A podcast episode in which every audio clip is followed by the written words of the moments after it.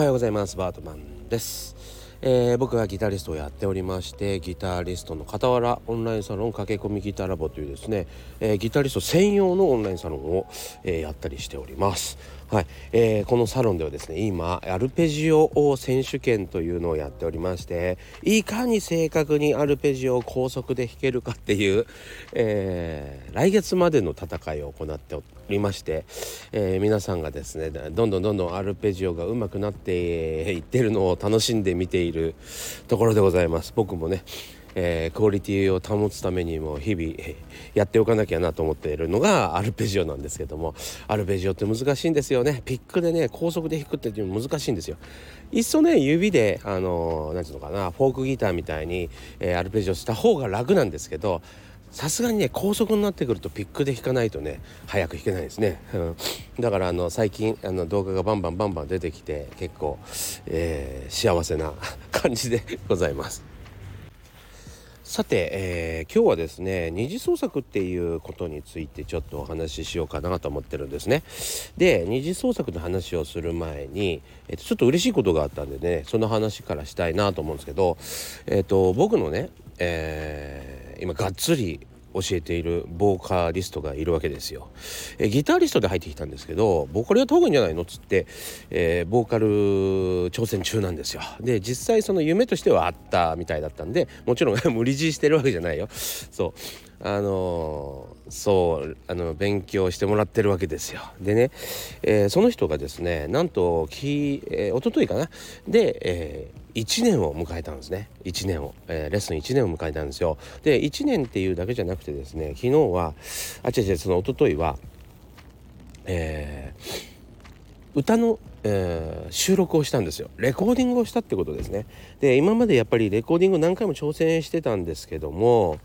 やっぱしこうピッチが狂ってるというか、えー、音程の取り方が悪いのもそうなんですけども、えー、何て言ったらいいかな。歌ってやっぱり言葉と一緒にドラマがあるじゃないですか。なんつうの？こっから盛り上がろうぜみたいな、ね、それがあの言葉で言うんじゃなくだんだん「あーあーあーああって大きくなっていくことによっておサビが来るのかなみたいな期待値が上がるわけですよきっ聞いてる人って。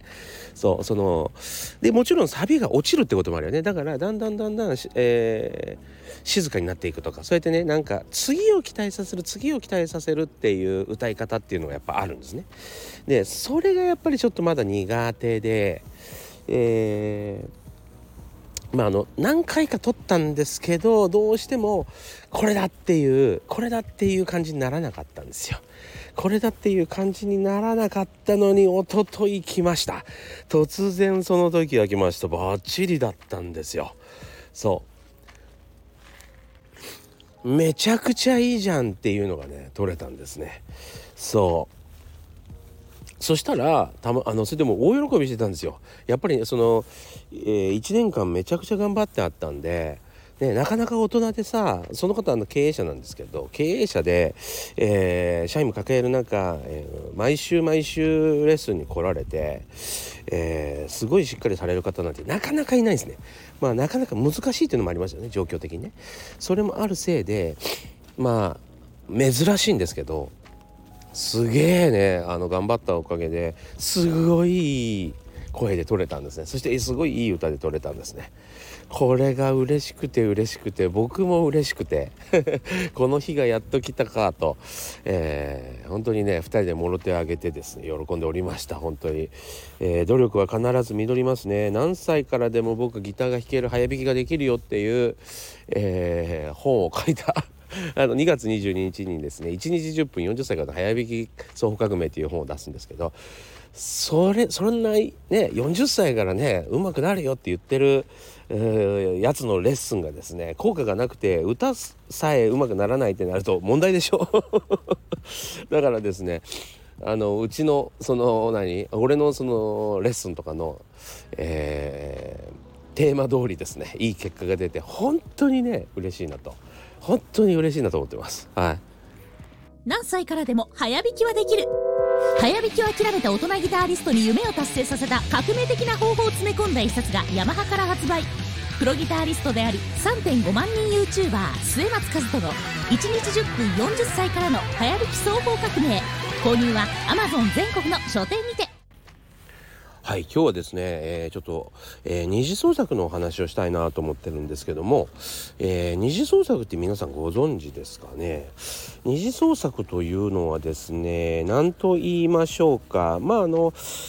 えー、誰かがやったものをですね、えー、それをうまく使って、えー、同じようなものを展開すると言ったらいいでしょうかね。そう例えばですね、まあ、ハードロックが流行った時代がありました。1970年代後半から80年、えー、代ですね、えー、その時って、えー、二次創作の、えー、塊だったんですね。要はみんな金髪あの外国人ですよ。金髪ロン毛でみんな早弾きをします。ただ人は違うんで、えー、なんつうのかな。曲もちょっと違うんだけど全員同じように歪んでて、えー、同じような、えー、内容の歌を歌う。ヘビーメタルなんかもうみんなそうですね、えー、そうだな。彼女と別れた歌とかそんなの歌いませんね、えー、悪魔とか、えー、森の奥深くみたいなことばっかり歌うじゃないですか。そう。あのそれが結局そういうのって何て言ったらいいかなヨーロッパの方のヘビーメタルではもうめちゃくちゃ当たり前なんですよ。でこれを真似たのが、えーと、世紀末ですね。これが二次創作ってやつです。はい、あの同じようなパーツを用いて、えー、人が違うし、えー、顔も違うんで少し、えー、なんて言ったらいいかな方向を変えて、えー、展開するって感じでしょうかね 言い方わかるかなそうこれがですね、えー、結構大事だと思うんですねそうまだ何もそうだな。えー、自分のオリジナリティとか個性がですね個性がいくらあったとしてもその個性があればいいってもんじゃなくて個性っていうのはやっぱり認知されてこそ個性じゃないですか。みんなが知ってるとああこれってあの人だよねってギターの音にしても音楽にしても、えー、仕事のやり方にしてもサービスにしても全部、えーえー、認知されてるから伝わっていくわけですね。例えばえー、ドクターストレッチさんっていう、えー、全国ありますよね。あのあのー、マッサージじゃなくてですね、えーと、ストレッチで体を整えようってやつですね。あれも、えっ、と今や有名になりましたけど 3S という、えー、そうだね YouTube でも大人気なんですけど今14万人ぐらいいらっしゃるんじゃないかなチャンネル登録者数。そう、えー、その SSS のですね金子忠さんっていう方の、えー、ストレッチがまずあって20年前ぐらいにあって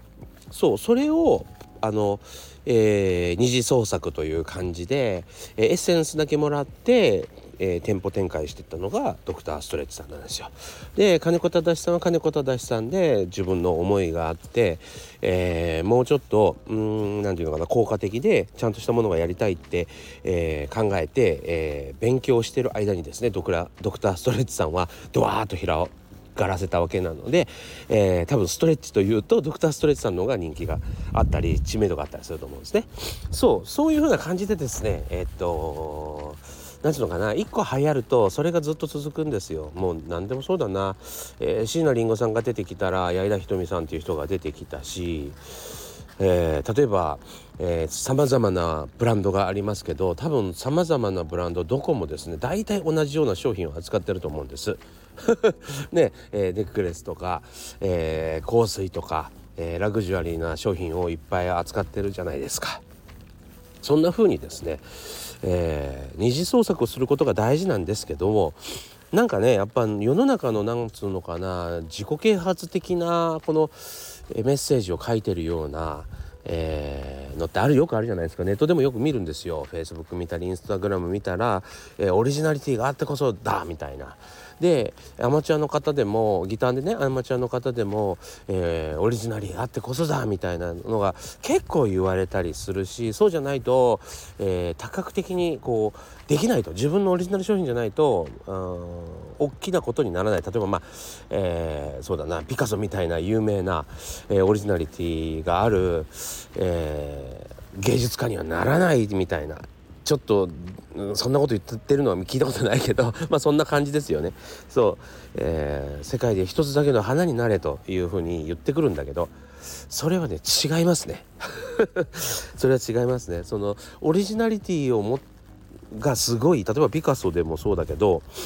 あのー、二次創作やりまくりなんですよね。はい、デッサンがめちゃくちゃ、えー、残ってます。デッサンやりまくりですよ。人のコピーはしまくりですよね。そうそうやって人のコピーをしながらですね、えー、二次創作をしたりして、えー、少しちょっと変化をつけた商品とかを作ったりとか、まあ、絵を作ったり音楽を作ったりしていく中でですね、えー、うまくいった人の、え方法をですねうまく、え自分にインストールするというかまあこうそのエッセンスうまくいったエッセンスをですねうまく取り入れるわけですよね。それが結構大事なんじゃないかなと思いますね。そう。その割には世の中にはオリジナリティが大事だ。唯一の人間になれみたいなメッセージがちょっと多すぎるよねって思ってます。はい、えー、そんなすごいねお好み焼き屋さんだってどこだってお好み焼き屋さん同じもの作ってるじゃないですか。でで店舗の作り方とかなんかのれんがあるとかもうみんな大体同じですよね。そう下手にですねそれをすごくおしゃれなですねカフェみたいな店舗にしちゃうとなかなか人が集まらないかもしれませんね。そうだからこれ言うことはですね全部、あ、の二次創作だと言います。二次創作。それこそ昔ねあの、そうだな、えー、サザンオールスターズとか、まあ、吉田拓郎さんとか、えー、有名なアーティストのイントロがですねえー、とある外国人の有名曲のイントロにそっくりだっていうねパクリだパクリみたいな、えー、そのだからダメだみたいな人たちって結構いた。俺の先輩にもよくそんなことばっかり言う人いたんだけどあの二次創作なんですよ。二次創作。そう。だから分からないうちっていうか自分のスタイルがないからっつって音楽やっちゃいけない理由なんて何もないんだから。そうそれで、えー、それを聞きたいというファンがいるんだから全然もうあの勉強中だったら勉強して、えー、コピーしていいエッセンスを取りに行けばいいだけでそれは本当に単純に二次創作であってそのまあ確かに外国人のイントロと一緒かもしれないけどでも違うわけじゃないですか。ね、アーティストの名前がバン出て出てそのアーティストの名前で活動してあるんだから。そう。これは二次創作っていうもんですね。同じ名前で 同じ人たちみたいな格好して全部パクってるっていうのとは違うでしょそれねそうそうなのでそこら辺がこうちょっと知識として、えー、あるかないかで、えー、今後やりやすくなるかやりにくくなるかは大きく変わるよねっていうところですね。はい、ここら辺はなんかみんな知っときたいところかなと思いますね。はい、というわけでですね今日もご視聴ありがとうございました。えー、また、え次回お会いしましょう。それでは今日も良い一日を。